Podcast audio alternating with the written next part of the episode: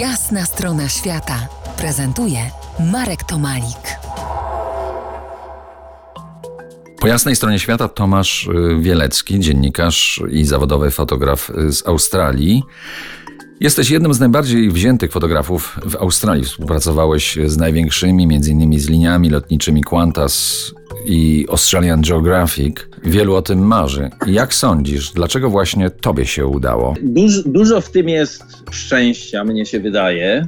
Ale jak byłem młodszy, jak, jak chciałem być fotografem, to byłem straszliwie zawzięty. Od czasu do czasu ktoś mi oddzwonił i powiedział: OK, dobra, damy ci robotę na próbę. Jak byłem w Adelaide i zacząłem fotografować samochody, to jak tylko zarobiłem wystarczająco pieniędzy, żeby, żeby dalej jechać, to ja zrezygnowałem z tych samochodów. Chciałem po prostu dalej obejrzeć Australię. No i objechałem tą Australię i napisałem artykuł o tym, o tym wyjeździe swoim. I ten artykuł został opublikowany w, w motocyklowym magazynie. I redaktor mnie nie pytając, tylko wysłał i mi powiedział o tym później. Pewnego dnia zadzwonił do mnie i się zapytał mnie, czy ja chcę do Melbourne pojechać. No i okazało się, że to był ten konkurs dziennikarski i ja byłem finalistą. Więc pojechałem do Melbourne i wygrałem, by, byłem pierwszy, jeżeli chodzi o artykuł taki nie turystyczny, tylko travel, travel, do Travel Magazine, o, o podróżach. No i to było w 97 roku. I jak tylko wygrałem ten konkurs, telefon dosłownie zaczął dzwonić następnego dnia i od tego czasu nie musiałem już szukać prasy, tylko sam telefon zaczął dzwonić do mnie. No ale fotografowanie dla wydawnictw y, służyło ci jako wehikuł do życia pełnego przygód, podróży i poznania niesamowitych osobistości. Które spotkanie z kim najbardziej zapadło ci w pamięci? jedno, jedno i to czuję, że już nie będę miał takiego spotkania nigdy w życiu.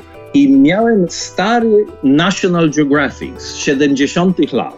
Było zdjęcie i pod tym zdjęciem był podpis, że w małej mieścinie w Australii Południowej, y, bardzo blisko kolei, mieszka Polak, który się nazywa Zygmunt Wieczorek. No wyobraź sobie, że myśmy o nim opowiadali. Jack Różycki o nim opowiadał. No i ten Zygmunt Wieczorek mi tam w tej, w tej głowie został i ja sobie mówię, ja muszę tam pojechać. Czy on tam będzie, czy on nie będzie, muszę pojechać tam. No i pojechałem tam i to była strasznie długa, męcząca droga. To było chyba z 1800 kilometrów po bezdrożach wzdłuż linii kolejowej między Sydney a Perth. Na wydmie piaskowej był zupełnie pałac. Pałac, więc ja podjechałem do tego pałacu. Okazało się, że ten pałac jest zbudowany z podkładów kolejowych, tylko i wyłącznie. Dach był z, z tego, z blachy falistej i masę psów było. I patrzę w oddali, w tym, w tym pałacu, istota ludzka i się do mnie, do mnie idzie ta istota ludzka.